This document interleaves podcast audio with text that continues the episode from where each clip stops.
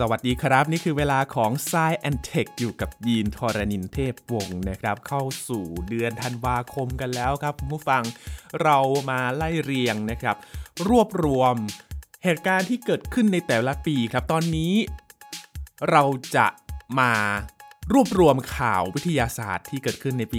2023 กันนะครับ ว่ามีเรื่องอะไรที่เป็นประเด็นน่าสนใจกันบ้าง วันนี้ฟังจากอาจารย์พงศกรสายเพชรครับ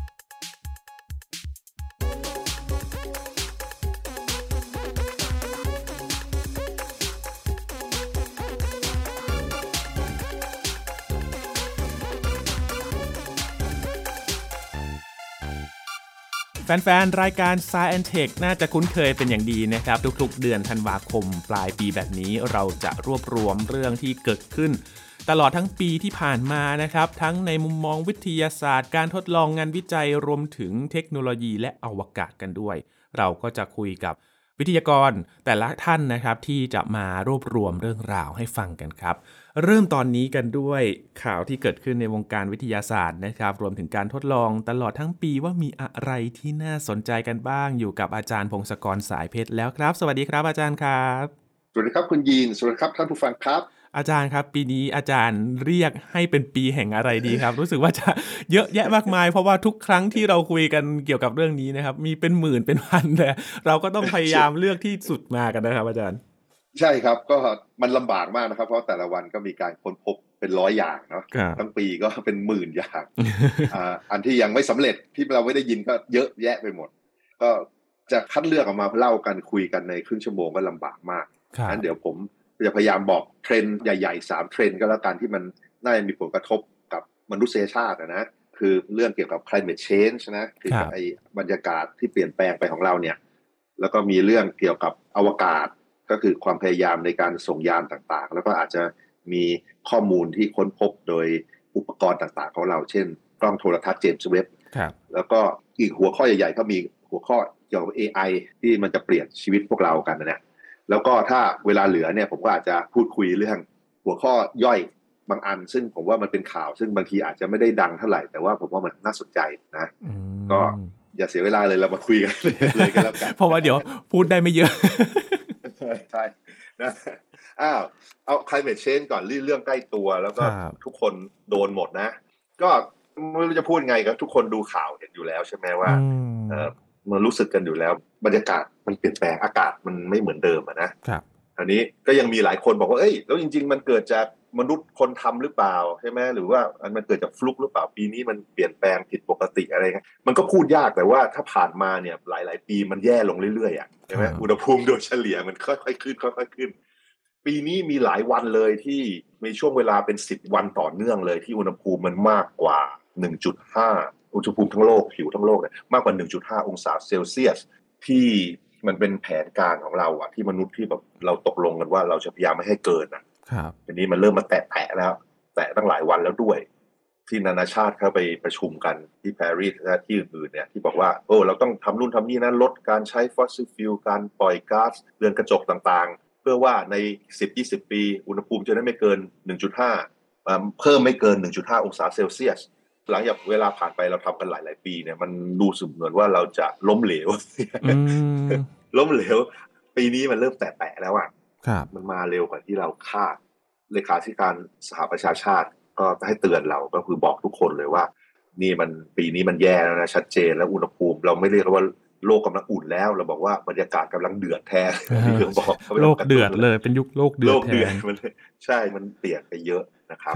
แล้วก็มีการพยายามจะรณรงค์ว่าการใช้เชื้อเพลิงฟอสซิลเนี่ยคือเผาไหม้พวกน้ำมัน พวกถ่านหิน พวกแก๊สธรรมชาติมันปล่อยคาร์บอนไดออกไซด์ปล่อยก๊าซเรือนกระจก รวมถึงมีมีเทนอะไรต่างๆ เข้าไปในบรรยากาศเยอะเนี่ยมันต้องหาทางเลือกอะคือต้องลดลดพวกนี้ลงไปเยอะๆหน่อยหาทางอื่นๆมาทดแทนนะเช่น พลังงานหมุนเวียนต่างๆ ซึ่งมันก็กระตุ้นให้เกิดการวิวัฒนาการการค้นพบพลังงานหมุนเวียนต่างๆ แล้วก็วิธีการเก็บพลังงานอีกเยอะแยะไปหมดเลยครับ คือ ไอ้พวกโซลาเซลล์ต่างๆ ในระหว่างปีเนี่ยก็มีการพัฒนาที่แบบว่า อาจจะเป็นโซลาเซลล์ประเภทใหม่ ๆ มีสารรับแสงหลายประเภท เพื่อให้ประสิทธิภาพมันสูงขึ้นนะก็มีหลายแลบพยายามทำแล้วก็พยายามผลิตให้ได้สำคัญที่สุดคือมันต้องผลิตให้ถูกแล้วก็ใช้ได้ทั่วไป ตอนนี้มันยังผลิตไม่ถูกแต่ว่าในหลายๆแลบเริ่มมีโซลาร์เซลล์ที่ดีขึ้นกว่าที่เรามีใช้ตอนนี้อีก แล้วก็มีอีกหลายๆแลบในโลก แล้วก็หลาย ๆ สตาร์ทอัพที่พยายามจะสร้างอุปกรณ์เก็บพลังงาน ก็คือ พวกแบตเตอรี่ทั้งหลาย แบตเตอรี่เนี่ยเราไม่พูดถึงแบตเตอรี่เล็ก ๆ ที่แบบใช้ในอุปกรณ์อิเล็กทรอนิกส์เล็ก ๆ หรือแม้แต่รถไฟฟ้านะเราพูดถึงแบตเตอรี่สำหรับโรงไฟฟ้าเลย คือเราจะเปลี่ยนโรงไฟฟ้าที่เผาไหม้เชื้อเพลิงฟอสซิล ให้เป็นโรงไฟฟ้าที่ใช้พลังงานหมุนเวียน จากแสงอาทิตย์จากลมจากคลื่นอะไรก็ว่าไป แต่ว่าตอนนี้มันขาดอยู่มันขาดเทคโนโลยีในการเก็บพลังงานมหาศาลนั่นน่ะได้ใช้ตอนที่ เราไม่มีแหล่งพลังงานหมุนเวียน เช่นตอนมืดมืดมืดเราไม่มีแสงอาทิตย์เป็นต้น เราก็ยังมีแบตเตอรี่ขนาดอย่างเงี้ยแบตเตอรี่ขนาดโรงไฟฟ้าเนี่ยอยู่ในขั้นตอนการวิจัย แล้วก็มีการประกาศมีการประกาศมาว่ามันได้ผลอย่างนู้นอย่างนี้ แต่ว่านั่นแหละเราต้องรอการผลิตให้ออกมาให้สำเร็จก่อน ถ้าผลิตออกมาได้ถูกพอมันถึงจะใช้ได้ คือเรียกว่ามันอยู่ในขั้น เป็นห้องปฏิบัติการทดลองอยู่แต่ยังไม่ได้เอามาใช้จริง ๆ ใช่ครับใช่ใช่ก็คือในห้องปฏิบัติการมันก็ดูเหมือนว่าจะใช้ได้แหละน่าจะดีอะน่าจะดีแต่ต้องทำให้ถูกด้วยอาจจะรออีกสักพักหนึ่งอาจจะไม่กี่ปีหรือไม่เกินสิบปีอะไรเงี้ยผมมีความหวังว่าจะไม่เกินห้าปีสิบปี หวังว่ารอดูต่อไป ก็เราจะได้ลดการใช้เชื้อเพลิงฟอสซิลจริงจังทันทีครับเพราะมันไม่ไหวเพราะว่านี่คือดูสถิติทุกอย่างชนะ เราได้สถิติใหม่ของโลกทั้งนั้นเลยในเรื่องเกี่ยวกับโลกร้อนเนี่ยเป็นสถิติที่ไม่ดีด้วยนะเป็นสถิติไม่ดีใช่ แล้วที่สำคัญคือปีหน้ามันน่าจะได้สถิติใหม่อีกนะ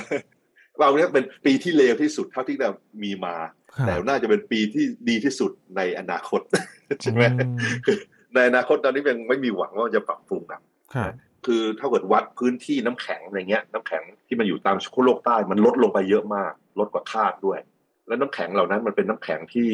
มันชจริงมันอยู่บนพื้นแผ่นดินนะมันไม่ได้น้ำแข็งที่ลอยอยู่เพราะว่ามันละลายละลายมันลงไปในทะเลในมหาสมุทรเนี่ย มันจะเพิ่มปริมาณน้ำในมหาสมุทรระดับมันจะสูงขึ้น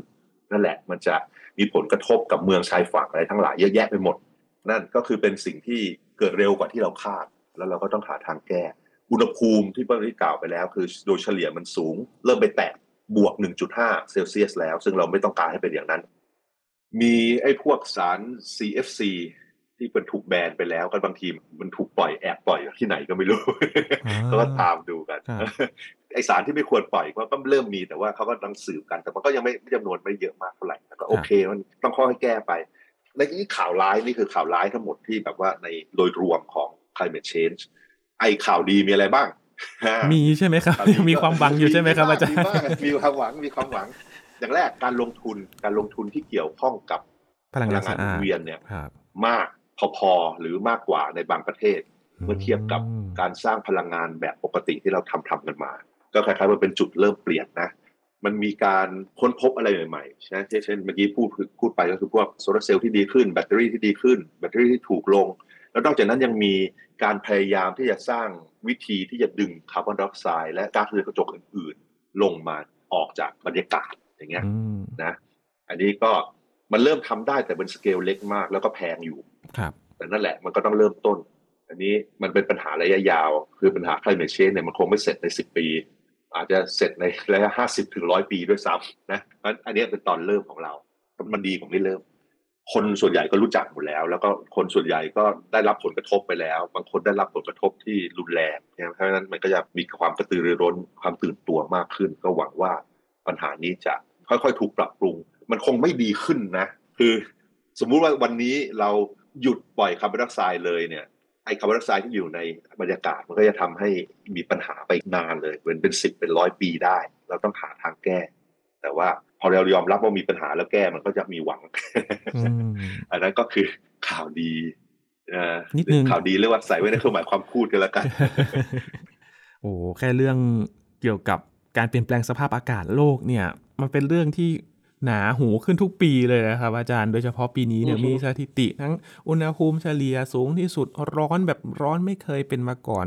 หลาย ๆ คนก็ตกใจแต่อีกด้านหนึ่งก็ต้องตกใจไม่พอต้องเร่งรับมือกันด้วย ใช่ มันต้องเป็นการแก้ปัญหาระดับใหญ่อะระดับนโยบายอะคือแบบระดับคนของเราเรา เช่นแบบว่าประหยัดถุง reuse recycle มันน้อยมากเมื่อเทียบกับทั้งหมดปัญหาส่วนใหญ่มันมาจากการผลิตพลังงานใช้ของพวกเราครับ ก็คือเราต้องย้ายออกจาก fossil fuel ให้ได้ พลังงานไออะไรนะเชื้อเพลิงฟอสซิลให้ได้ครับก็นั่นแหละค่อยๆไปนะครับอืมโอเคทีนี้ไปเรื่องต่อไปเรื่องเกี่ยวกับอวกาศมั่งครับทำไมเราถึงคุยกันเรื่องอวกาศ เพราะว่าไม่รู้สิเพราะว่าจริงๆมันสนุกแล้วก็อย่างอย่างที่สองคือมันเป็นอะไรล่ะเหมือนกับประกันชีวิตของมนุษยชาติอะของสิ่งมีชีวิตบนโลกอะนะในระยะยาวเราควรจะอยู่ในหลาย ๆ ดาวอยู่หลาย ๆ แห่ง ใช่ไหมครับเพราะถ้าอยู่บนดาวโลกอันเดียวบางทีมันมีปัญหาขึ้นมาเดี๋ยวตายกันหมดพร้อมๆกันทำไงอย่างเงี้ยอืมมีโจ๊กว่าไดโนเสาร์อะเขาอยู่บนโลกมาเป็นร้อยล้านปีเลยนะ แต่เขาไม่มีโครงการอวกาศแล้วก็เลยวันหนึ่งอุกกาบาตชนโลกทีเดียวเลยไปหมดเลยใช่ไหมอืมอ่า แต่เรามีโครงการอวกาศ มนุษย์มีโครงการอวกาศ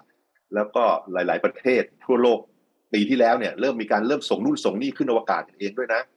แม้แต่ประเทศไทยเราก็มีข่าวเรื่องทำดาวเทียมเล็ก ๆ ใช่ไหมมีการออกแบบแล้วก็ผลิตขึ้นมานะ ก็เป็นการจุดเริ่มต้น แล้วก็มีการไปเซ็นสัญญาว่า เราจะพยายามไปดวงจันทร์อะไรด้วยกัน การศึกษาที่ดวงจันทร์อะไรด้วย ก็รอดูต่อไปแต่ทีนี้หลาย ๆประเทศรวมถึงประเทศเราก็เริ่มตื่นตัวว่าอวกาศมันเป็นที่ต่อไปเนาะปีที่ผ่านมาเนี่ยเป็นการส่งยานต่างๆ ออกไปนอกโลกเยอะมากๆนะเยอะพอสมควรเยอะแบบเยอะมากกว่าปีก่อนๆเพราะว่า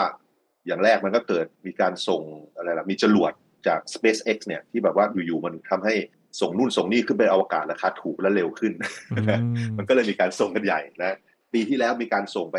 สู่วงโคจรเนี่ยถึง 201 เลย 201 การส่งจรวดขึ้นไป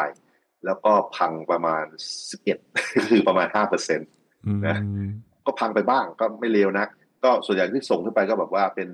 ดาวเทียมประเภทต่างๆ มีการส่งคนไปที่สถานีอวกาศครับนะอันนี้ก็มันก็ไม่เลวนะคือแบบว่าห้าปีที่แล้วเนี่ย การส่งคนไปในสถานีอวกาศอะไรต่าง ๆ เนี่ยมันลำบาก เนื่องจากไอ้ยานกระสวยอวกาศมันถูกปลดระวางไปแล้วเนี่ยจำนวนเที่ยวต่างๆ มันน้อยอะไรเงี้ยตอนนี้มันไม่ค่อยมีปัญหาแล้วมันสามารถใช้จรวดของบริษัทเอกชนได้แล้ว พอเอกชนมาพัฒนาปุ๊บมันก็จะเร็วขึ้นถูกขึ้นเนี่ยมันมีประสิทธิภาพมากขึ้น ในอนาคตมันยิ่งน่าจะดีขึ้นไปอีก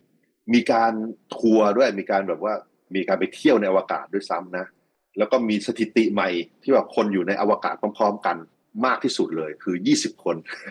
อืมเอ่อ20คนอยู่คือคือคนบนโลกมีประมาณ8,000ล้านคนเนี่ยเกือบทุกคนอยู่บนโลก ยกเว้น20คนนี้ที่ออกไปในอวกาศพร้อมๆกันเป็นต้น ประเทศอย่างอินเดียสามารถส่งยานอวกาศ จันทรยานใช่ไหมใช่ไปจอดที่นะนะแบบเจ๋งนะเนี่ยโอ้ยคือเขาทำด้วยราคาถูกมากเลย เก่งจังเลยนะ คือเราควรจะเรียนรู้จากวิธี manage ของอินเดียเขาอะคือแบครับบเขาใช้เงินไม่เยอะ แต่เขาทำได้ สามารถส่งยานอวกาศไปเองได้เลย แต่ว่าก็มีข่าวอีกอันนึงคือตลกมากคือแบบไม่เชิงไม่ตลกหรอกมันก็ผิดคาด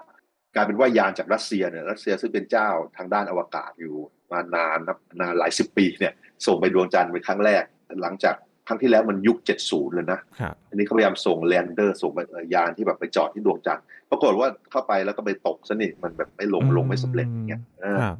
น่าจะบอกอะไรบางอย่างเกี่ยวกับความสามารถทางอวกาศของรัสเซียแล้วล่ะนะ มีการไปสำรวจดาวหาง คือแบบว่ามีการเอายานอวกาศไป แล้วก็ไปเก็บหินเก็บอะไรจากดาวหาง แล้วก็ส่งกลับมาประเทศอะก็ส่งกลับมาโลกนะ อันนี้เป็นงานของนาซา แล้วก็ก็เอาไอสารแบบเนี้ยเขากำลังเปิดจะให้นักวิทยาศาสตร์มาช่วยกันศึกษา นอกจากนั้นก็จะมีหินอะไรต่างๆ ที่เก็บมาจากดวงจันทร์โดยยานของจีนครันะบ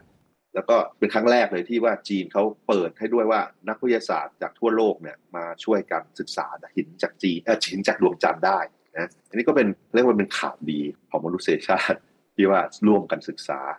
แล้วก็ไอ้แผนที่ว่า มีการส่งยานอวกาศไปโคจรรอบดวงจันทร์แล้วกลับมาอะไรเงี้ยของนาซาก็มี คือการไปดวงจันทร์เริ่มกลายเป็นเรื่องแบบว่าค่อนข้างปกติแล้ว เป็นเรื่องเหมือนคือขึ้นสนามบินทั่วไปอ่าหวังว่าอย่างนั้นคือเกือบแล้วเกือบคือเป็นเริ่มจุดเริ่มต้นนะฮะจุดครับเริ่มต้น คือที่ผ่านมาอย่าลืมห้าสิบปีที่ผ่านมามัน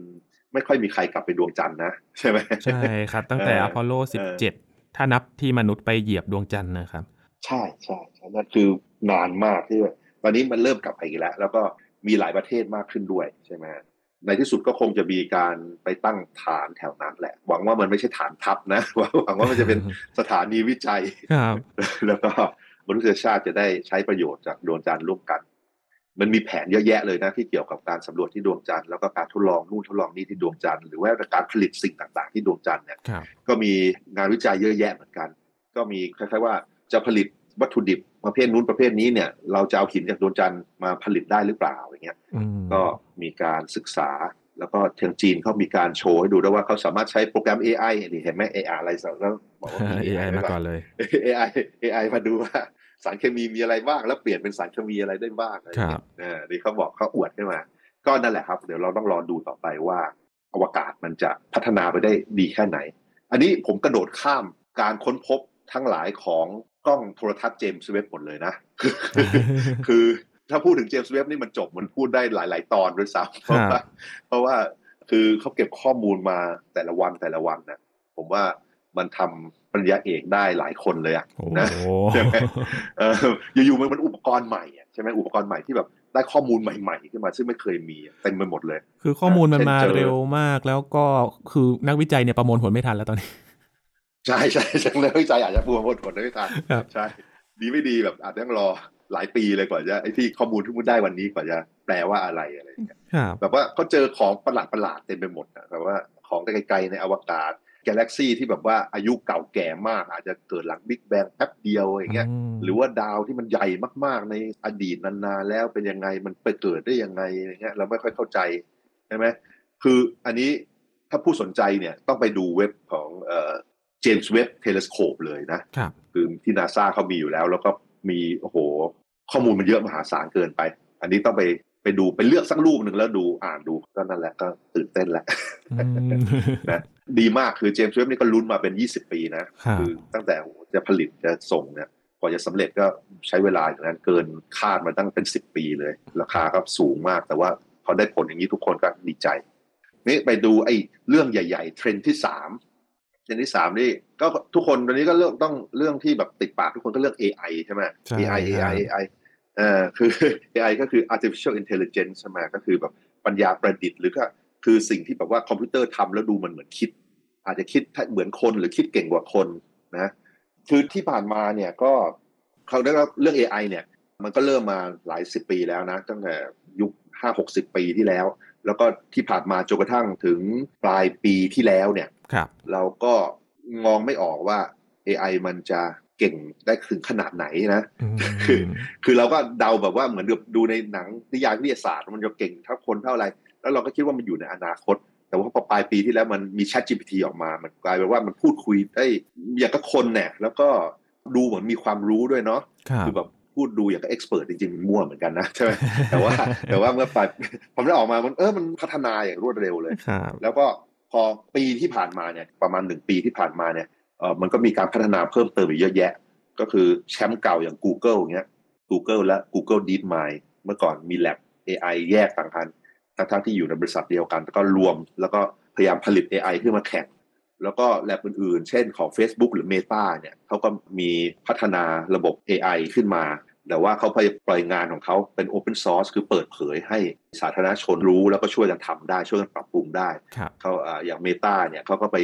ดึงบริษัทอย่าง IBM หรือ NASA มาร่วมกัน แล้วก็มีคนอื่นๆมารวมกันด้วย คือพยายามจะให้ความรู้ด้าน AI เป็นความรู้เปิดก็อันนี้ผมเห็นด้วยเพราะว่าอะไรล่ะมันเราควรจะมี AI หลาย ๆ ตัวช่วยกันทำงาน แล้วก็ช่วยกันเช็คด้วยว่าตัวไหนมันทำอะไรไม่ดีนะ ถ้าเกิดมันอยู่ในที่เดียว อย่างใน Open AI มันเป็นความลับภายในบริษัท หรือใน Google เป็นความลับในบริษัทเนี่ย มันก็ดีในเชิงที่ว่ามันทำงานให้เราได้ แต่ว่าถ้าเกิดมันมีอะไรไม่ชอบมาพากลนะมันก็จะเราอาจจะไม่รู้จนกระทั่งสายไปแล้วนะอันนี้หลาย ๆ คนเขาก็มีการเตือนนะคือแบบว่า หลายคนก็บอกว่า AI มันก็เป็นเครื่องมือประเภทหนึ่งแหละ แล้วมันก็คงไม่ทำให้เราสูญพันธุ์ได้หรอกแต่ก็มีหลายหลายคนบอกไม่แน่นะมันอาจจะทำให้เราสูญพันธุ์ก็ได้ นะมันอาจจะมีประโยชน์มากแต่อาจจะมีโทษเยอะก็ได้นะอันนี้ผมก็ไม่รู้มันจะออกไปทางไหน แต่ว่าที่ผ่านมาเนี่ย มันปีหนึ่งมันก็มีประโยชน์มากๆนะคือเอาเรามาช่วยงานอะไรต่างๆ ได้มากเลย ยกตัวอย่างชาติ Chat GPT อย่างเนี้ยเราสามารถให้มันช่วยรีวิวงานต่างๆ งานเขียนรวบรวมข้อมูลที่เยอะๆใช่ให้สรุปข้อมูลเยอะๆได้ สรุปข้อมูลเนี่ย ผมก็ทดลองสรุปต่างๆ มาทั้งปีเนี่ย ผมว่ามันผิดประมาณ ห้าเปอร์เซ็นสิบเปอร์เซ็นได้เหมือนกันจริงมันก็มัวๆนิดๆนะแต่ว่าแต่มันใช้ได้ผลเป็นส่วนใหญ่อะคือ อย่างน้อยข้อมูลของเราเนี่ยเราต้องไปเช็คบ้างเช็คเช็คเช็คเช็คนะผมใช้การอ่าน paper แล้วก็ถามมันก็ดีเหมือนกัน แต่ว่าบางครั้งมันก็มั่วนั่นแหละคือแบบว่าห้าเปอร์เซ็นต์สิบเปอร์เซ็นต์เนี่ยก็เจอที่ว่าเอ้ยมันผิดนี่หว่าเราก็ต้องไปเช็คเช็คเช็คดู แต่ภาษาไทยนี่อันนี้น่าจะยุ่งยากหน่อยนะครับเพราะว่าก็ยังไม่อ่าสมบูรณ์มากเท่าไหร่มาภาษาไทยนี่ยังห่างนะครับ เพราะว่า มันคงไม่ได้เห็นภาษาไทย ไม่ได้ฝึกภาษาไทยมาเยอะอะครับนะแล้วก็การคำนวณเกี่ยวกับภาษาไทยมันมากกว่าภาษาอังกฤษด้วยอ่านะครับ แล้วเราก็จะเห็นเนี่ยมันอยู่ในรอบตัวแล้วมันอยู่ในโทรศัพท์เริ่มมาแล้วคือเราสามารถถามนู่นถามนี่มันได้ แล้วก็ไอตัวใหม่ล่าสุดของของ Google เนี่ยเพิ่งออกมาเมื่อคืนเลย ผมเลยต้องมาคุยด้วยสดๆร้อนๆมันชื่อ Gemini ครับสดสดๆร้อนๆอ่าฮะไอตัวนี้มันดูเจ๋งมากเลยอะดูเก่งจังเลย มันต่างจากนะบาสคือมันยังไงครับอาจารย์ ในที่สุดมันจะมาทำงานให้บาสครับนะอ่ามาทำงานร่วมกันใช่ใช่คือมันจะทำงานเบื้องหลังให้ใช่ไหมครับคือคล้ายๆว่าส่วนโปรแกรมที่จะทำงานให้เนี่ยตัวใหม่ Gemini จะมาทำให้ คือมันเข้าใจภาพ เข้าใจวิดีโอ เข้าใจเสียง อันนี้คือทำงานกับภาพวิดีโอและเสียงได้ นะครับมันสามารถป้อนวิดีโอเข้าไป แล้วก็ให้มันอธิบายนู่นอธิบายนี่ได้ คือเขาบอกไอ้คำโฆษณาเขาเนี่ยซึ่งเพิ่งเพิ่งมาเมื่อคืน ผมก็ไม่รู้อะไรลึกซึ้งหรอกแต่ว่าคำโฆษณาของเขาก็คือ วิธีฝึกตัวโมเดล ฝึกตัว AI ตัวเนี้ยเขาฝึกมาจากข้อมูลหลายประเภท ไม่ใช่เฉพาะตัวอักษรอย่างเดียวอืมเรียกว่าไม่ใช่ text อย่างเดียวมันเขาเริ่มมาโดยฝึกตัวกับวิดีโอกับเสียง มันพยายามทำให้ ไอตัว AI เนี่ยมันเข้าใจว่าโลกเราทำงานอย่างไร ผ่านวิดีโอผ่านเสียงด้วย เพราะฉะนั้นเวลาถามอะไรเนี่ยมันน่าจะดูเหมือนมี common sense มากขึ้นครับนะอันนี้ก็ต้องรอดูต่อไปว่ามันจะเก่งอย่างที่เราคิดหรือเปล่า แต่ต้องแบบว่ามีเดโมหลายอัน ไม่ใช่เฉพาะจาก Gemini นะจาก ChatGPT พวกนี้ด้วยเนี่ยก็ดูเหมือนว่าการใช้ AI เหล่านี้มาใช้ในการศึกษาเนี่ยน่าจะมีประโยชน์ ถ้าเกิดการศึกษาเนี่ยมันสามารถทำผ่านภาษาอังกฤษได้เนี่ย มันเริ่มสามารถสร้างของที่เป็นว่าเป็น personal tutor ได้ คือแบบว่า คือจะเรียนอะไรต่างๆ มันก็แบบว่าพูดคุยแล้วก็ให้ข้อมูลคุยกันได้ มันดูแบบเหมือนมีคนมาสอนน่ะครับแต่ว่ามันไม่ใช่คนนะเพราะของอย่างนี้มันก็สเกลได้ใช่ไหมคือแบบกลายเป็นว่าเด็กทุกคนอาจจะมีติวเตอร์ประจำตัวได้ครับต้นนี้ก็หวังว่าจะสำเร็จนะคือไม่รู้มันสำเร็จหรือเปล่าเพราะมันแพงนะคือการถามคำถามหนึ่งครั้งเขาก็เข้าไปเนี่ย มันจะต้องมีการคูณตัวเลขกันเป็นล้านล้านๆครั้งเลยอะโอ้นะใช่ไหมคือคือคือไอการคูณตัวเลขตลกไหมคือแบบว่าเวลาเราบอกว่าทับไอ้นู่นไอ้นี่ฉลาดฉลาดเนี่ยจริง ๆ มันคือการคูณตัวเลขแล้วมาบวกกัน แต่ว่าเป็นล้านล้านๆครั้งครับเออไอการทำงานของพวก AI เหล่านี้เป็นประมาณนี้ เพราะฉะนั้นไอการคูณเยอะๆบวกเยอะๆอย่างเงี้ยมันไม่ได้ฟรีมันใช้พลังงานใช้ไฟฟ้าครับเพราะฉะนั้นตอนนี้เนี่ยไอบริษัทที่ เขาเปิดให้เราใช้ AI ของเขาอยู่เนี่ย ตอนนี้เขากำลังเสียเงินกันทั้งนั้นอ๋อนะเออเห็นไหมว่ายกตัวอย่างเช่น Google เนี่ยคำถาม Google ปกติเราถามนู่นถามนี่กับ Google เนี่ยเขาอาจจะใช้ไฟหนึ่งหน่วยสักไฟปริมาณเท่านี้ การถามคำถามผ่านบาร์สเนี่ยมันอาจจะใช้ไฟมากกว่าเป็นร้อยเป็นพันเท่ายกตัวอย่างเแล้วอย่างนี้เขาไม่ทุนกลัวขาดทุนเหรอครับอาจารย์ หรือว่าเขามองอนาคตไกลเขามองอนาคตแล้วเขาก็พยายามปรับปรุงนะเขาพยายามปรับปรุงความมีความมีประสิทธิภาพ คือให้มันคูณน้อยลงครึ่งหนึ่งได้ไหมใช้ฮาร์ดแวร์ในการคำนวณที่แบบใช้ไฟน้อยลงกี่เท่าได้ไหมอย่างเงี้ยเป็นต้นอืมเขาเขาพยายามตอนเริ่มต้นมันก็ประสิทธิภาพมันก็ต่ำหน่อยใช้ไฟใช้อะไรเยอะใช่ไหมแต่ว่าคนฉลาดฉลาดเขาช่วยกันทำอะสักปีสองปีสามปีเนี่ยมันก็คงจะค่อยๆดี แล้วพวกนี้เขามีเงินที่จะขาดทุนได้อยู่คือแบบเขามองอนาคตได้อยู่เขาไม่ได้แบบดูกำไรวันนี้ไงอ่าก็หวังว่า สำเร็จแล้วมันก็จะดีกับสำหรับทุกคนบนโลกหวังว่าอย่างนั้น หวังว่า AI มันจะไม่นั่งทำอะไรงี่เง่าหรือว่าคนไปเชื่ออะไรมันง่ายๆ แล้วไปทำอะไรงี่เง่าแล้วเราสูญพันธุ์กันหมดเนาะคือมันก็เออเหมือนเป็นแนวทางของบริษัทเทคโนโลยีนะครับ ก็คือเขามองอนาคตไกลมันสามารถไปในทิศทางไหนเนี่ยเขาก็ทุ่มไปแล้วผลตอบรับเนี่ย มันไปไกลกว่านั้นแน่นอน ครับ คืออันนี้เราจะได้ยินเฉพาะพวกที่รอดมาเนาะใช่ครับอพวกที่ทำแล้วสำเร็จคือหลาย ๆ อันที่ทำแล้วมันขาดทุนก็เจ๊งไปก็มีแต่ว่า นั่นแหละ แต่พวกนี้เขามีเงินมากพอที่จะทำอยู่แล้วก็น่าจะโอเคนะครับอืมเพราะฉะนั้นเจ้า AI นี่ก็คงจะเป็นสิ่งที่มีผลกระทบกับเรามาก ปีนี้แล้วก็มากขึ้นไปเรื่อยๆ ในปีต่อๆไปด้วย หวังว่าสาธารณะประชาชนทั้งหลายเนี่ยน่าจะได้เข้าถึงไอ้ระบบที่มันเปิดขึ้นมาที่ Meta IBM NASA และอื่นๆเขาช่วยกันเปิดนะครับคือผมก็เอาไอ้โมเดล Open Source โมเดลเปิดเนี่ยมาทดลองที่บ้านแล้วก็อ่าเออมันกินไฟเลยมากเลยใช้คอมพิวเตอร์ใช้อะไรเยอะมากเลยนะแล้วก็คุณภาพมันยังไม่ดีเท่ากับใช้แบบออนไลน์ครับใช่ไหมเพราะว่าคคอมพิวเตอร์เราก็เล็กกว่า Data Center เขาเยอะอะคอมพิวเตอร์เขาเป็นคอมพิวเตอร์ขนาดยักษ์เต็มไปหมดคอมพิวเตอร์ของเรามันขนาดเล็กหน่อย แต่ว่าเขาก็พยายามนี่แหละคือ นักวิจัยเขาก็พยายามทำให้มันตัว AI มันเล็กลง และใช้พลังงานน้อยลงจนกระทั่งมาใช้กับคอมพิวเตอร์ตั้งโต๊ะได้ใช้กับโทรศัพท์มือถือได้ในที่สุดนั่นเอง ก็ก็ปีหน้าเดี๋ยวคงได้คุยต่อเรื่องนี้ครับ โอ้ไม่หยุดแน่นอนนะครับสำหรับ AI เนี่ยปีนี้ก็บูมมาก ๆ ปีหน้านี่โอ้โห น่าจะมีบริษัทอื่น ๆ หรือว่าระบบที่มันมีประสิทธิภาพมากขึ้นได้เห็นแน่นอน จากเรื่องที่คุยกันวันนี้นะครับ ตลอดทั้งปีนี้มันมีความหลากหลายมากเลยนะครับอาจารย์ หลากหลายเกินเกินหัวคน ต้องให้ออนไลน์มาช่วยเก็บข้อมูลแล้วล่ะระบบคลาวด์ต่าง ๆ นะครับ มาช่วยเก็บข้อมูล จริงจริงการสรุปพวกนี้ให้ AI ช่วยสรุปได้นะ แต่ว่า AI มันมั่ว มันเชื่อไม่ค่อยได้ไงคือแบบว่า ถ้าแบบข้อมูลเฉพาะเจาะจงอะสมมติว่าเอาเปเปอร์หรือเอาหนังสือเข้าไป แล้วก็ให้มันสรุปเป็นแต่ละย่อหน้าแต่อะไรเงี้ยมันทำได้ครับ แต่ว่าถ้าบอกว่าให้มันหาข้อมูลเรื่องราวต่างๆท็อป 10 ในปีที่ผ่านมาเงี้ย มันมั่วเยอะมันไม่ไหวมันเชื่อยังเชื่อไม่ได้ไม่รู้ปีหน้ามันยังเออมันยังเชื่อถือไม่ได้ ไม่รู้ปีหน้ามันอาจเชื่อถือได้เดี๋ยวรอดูเดี๋ยวเรามารีวิวกันปลายปีหน้านะครับรีวิวต่อไปครับครับและนี่คือสิ่งที่เกิดขึ้นในปีนี้นะครับ 2023 ในมุมมองของอาจารย์พงศกรสายเพชรนะครับ ได้เห็นหลากหลายด้านเลยทีเดียวว่า มีสิ่งอะไรที่เกิดขึ้นในวงการนี้กันบ้างนะครับ วันนี้ขอบคุณอาจารย์พงศกรมากๆเลยครับ ยินดีครับ สวัสดีครับ ครับ นี่คือ Science Tech นะครับ คุณผู้ฟังติดตามรายการของเรากันได้ที่ www.thaipbspodcast.com ครับ รวมถึงพอดแคสต์ช่องทางต่างๆ ที่คุณกำลังรับฟังเราอยู่นะครับ อัปเดตเรื่องวิทยาศาสตร์เทคโนโลยี และนวัตกรรมกับเราได้ที่นี่ทุกที่ทุกเวลากับไทย PBS Podcast นะครับ ช่วงนี้ยีนทอรานินเทพวงศ์พร้อมกับอาจารย์พงศกรสายเพชรลาไปก่อนครับ สวัสดีครับ